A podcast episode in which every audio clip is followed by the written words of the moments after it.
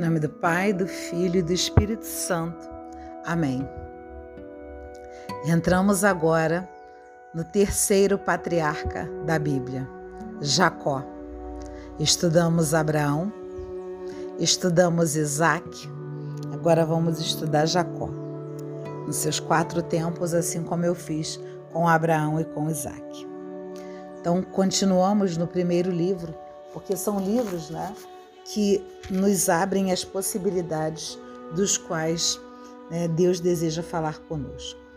Então vamos lá no capítulo 28 da Bíblia, dos versículos 10 ao versículo 22.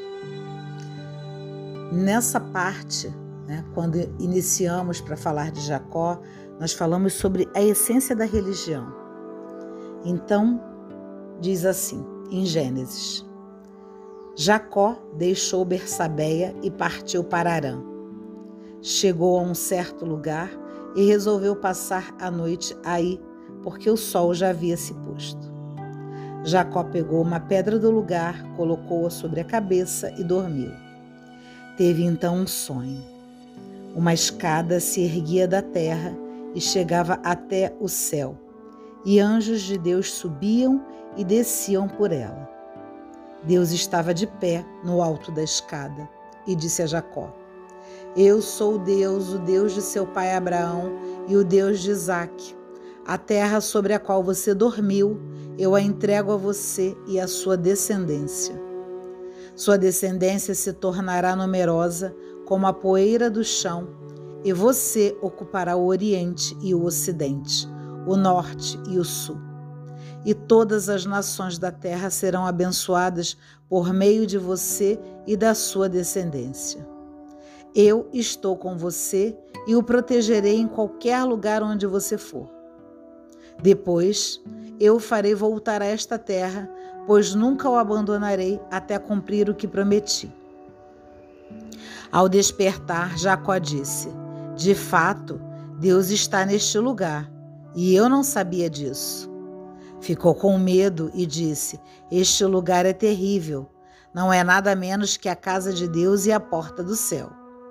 Levantou-se de madrugada, pegou a pedra que lhe havia servido de travesseiro, ergueu-a como estrela e derramou óleo por cima, e chamou esse lugar de Betel. Mas antes a cidade se chamava Luza. Jacó fez então este voto: se Deus estiver comigo e me proteger no caminho por onde eu for, se me der pão para comer e roupas para vestir, se eu voltar são e salvo para a casa do meu pai, então Deus será o meu Deus. E esta pedra que ergui como estrela será uma casa de Deus, e eu te darei a décima parte de tudo que me deres.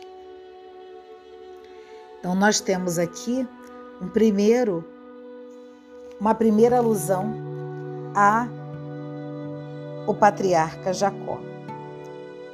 Jacó narra aqui né, um, um, episódio que mostra, como eu disse inicialmente, a essência da religião. A religião ela é realmente uma relação misteriosa entre Deus e nós. Só que ela transcende né, infinitamente né, é, é, de uma forma santa, porque Deus é santo. E Deus está sempre presente né, numa relação viva conosco. Né? Então o sonho mostra o quê? Mostra escada, mostra anjos, tudo que nos conecta, né? essa ponte. Né? Nessa relação, o homem, é claro, é incapaz de tomar uma iniciativa. O máximo que nós podemos fazer é nos entregar ao sono, para que Deus se manifeste de forma gratuita e revele o projeto dele a ser realizado na nossa vida. A vida do homem, a nossa vida, é uma promessa de Deus. Por isso que afirmamos que nós somos filhos da promessa. Toda e qualquer vida humana que esteja aberta e disponível para se tornar um santuário, para se tornar um Betel, onde Deus pode se manifestar, ali ele criará vida e história. E isso é o nosso cotidiano. É uma palavra muito simples, né? É um momento muito forte, apesar de curto, mas é um momento forte em que, é, é, e que imprime né, em Jacó, é, até por conta de tudo que nós sabemos, né, a partir de, de Isaac, né, a partir do momento em que ele, é, é, Esaú, né, negocia a primogenitura, e Jacó, lançando mão disso junto com a mãe, realmente toma a, a primogenitura para ele, né? que não cabe para nós julgarmos é, quem estava certo, quem não estava certo, e sim termos o cuidado de pedir para que o Espírito Santo nos revele, né? não com os nossos olhos, mas sim com os olhos da espiritualidade de Deus por que, que tudo isso se configurou? Porque muitas vezes podemos dizer assim, mas Luciana, foi errado o que Jacó fez. Tá, mas o que Esaú fez em vender a primogenitura e negociar? Ele não podia negociar, então ele também estava mentindo. Ele também tomou por esposa duas mulheres que desagradou aos pais.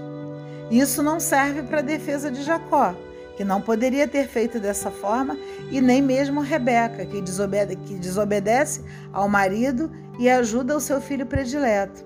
Mas se nós formos olhar os núcleos separados, tudo aconteceu para que chegássemos a esse momento. E quando eu digo esse momento, esse momento que nós estamos hoje, à luz do Cristo. Porque aqui nós estamos, só para lembrar, no Antigo Testamento. Estamos no primeiro livro, nós estamos em Gênesis, né? falando sobre os três patriarcas.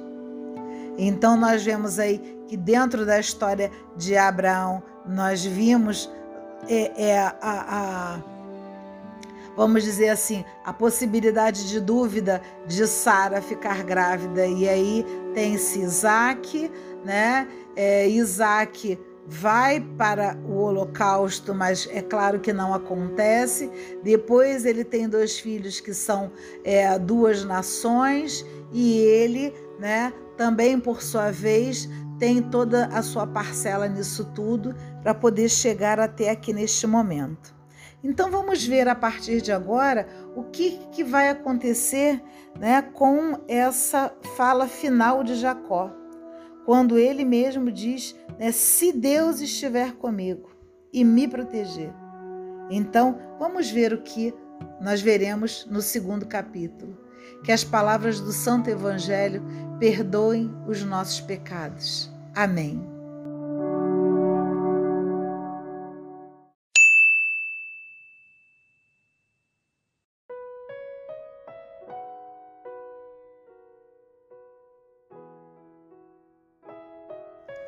Em nome do Pai, do Filho e do Espírito Santo.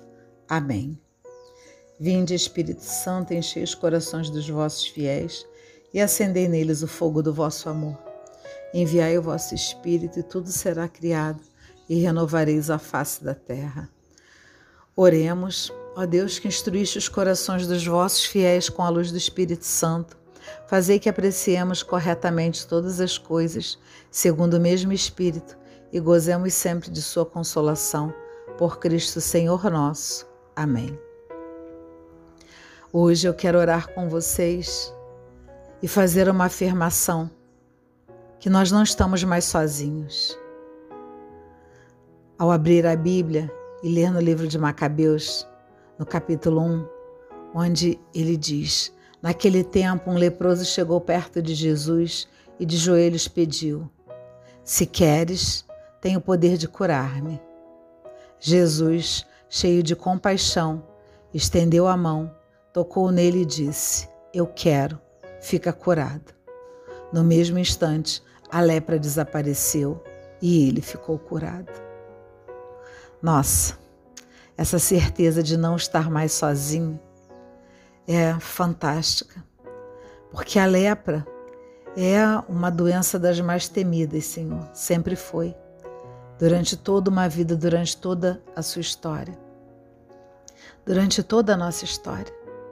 E hoje a lepra continua a nos assombrar, a nos assombrar no preconceito, a, a nos assombrar quando somos é, olhamos de forma enviesada para um ou para outro de, de, diante de algo que aquela pessoa não corresponde às nossas expectativas.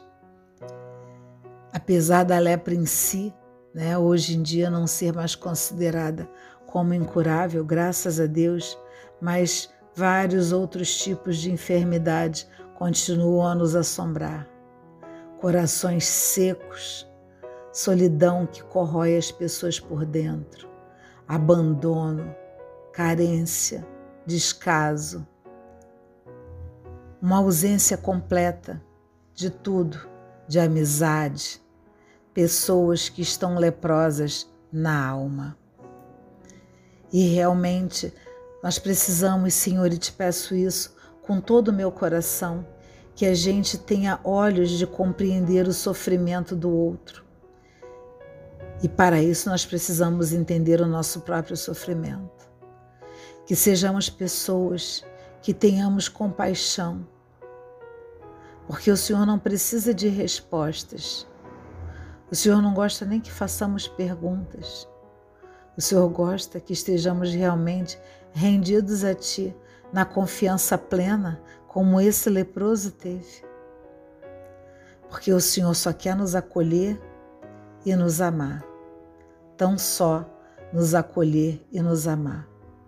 Que sejamos como esses leprosos, que tenhamos essa firmeza e essa certeza de não estarmos sozinhos a esse ponto e dizer para você: se queres, Senhor, você pode me curar. Se queres, Senhor, o Senhor pode acabar com o meu egoísmo. Se queres, Senhor, o Senhor pode acabar com o meu coração ressecado. Se queres, Senhor, o Senhor pode abrir portas para o meu trabalho, para a minha vida, para as minhas realidades. Então, por isso, eu totalmente rendida a Ti. Te falo, amado Jesus, meu Senhor e meu amigo. Te agradeço porque eu não sou órfão, eu não estou sozinho. Não estou em defesa diante das tribulações da vida, porque você está comigo. Eu te agradeço porque posso falar contigo todo instante, te tocar e me sentir completamente tocada por ti, Senhor. Te peço perdão, porque em, em vários momentos de dor e solidão, acabei me ferindo, tanto na mágoa quanto no pecado. Mas agora sei que sempre posso contar contigo e sempre terei o poder do teu Espírito agindo em mim. Obrigada, Senhor Jesus, por tua presença, que nunca se afasta de mim. Glórias a ti, Senhor, glórias a ti.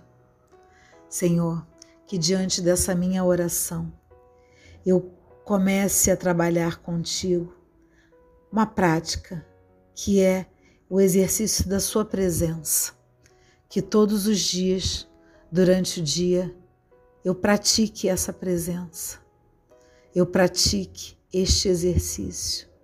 Eu pratique estar sempre atenta, lembrando que você vive em todos os lugares e, particularmente, que você vive em mim. Eu quero mergulhar assim nessa intimidade com o Senhor, que me cerca por todos os lados. Amém.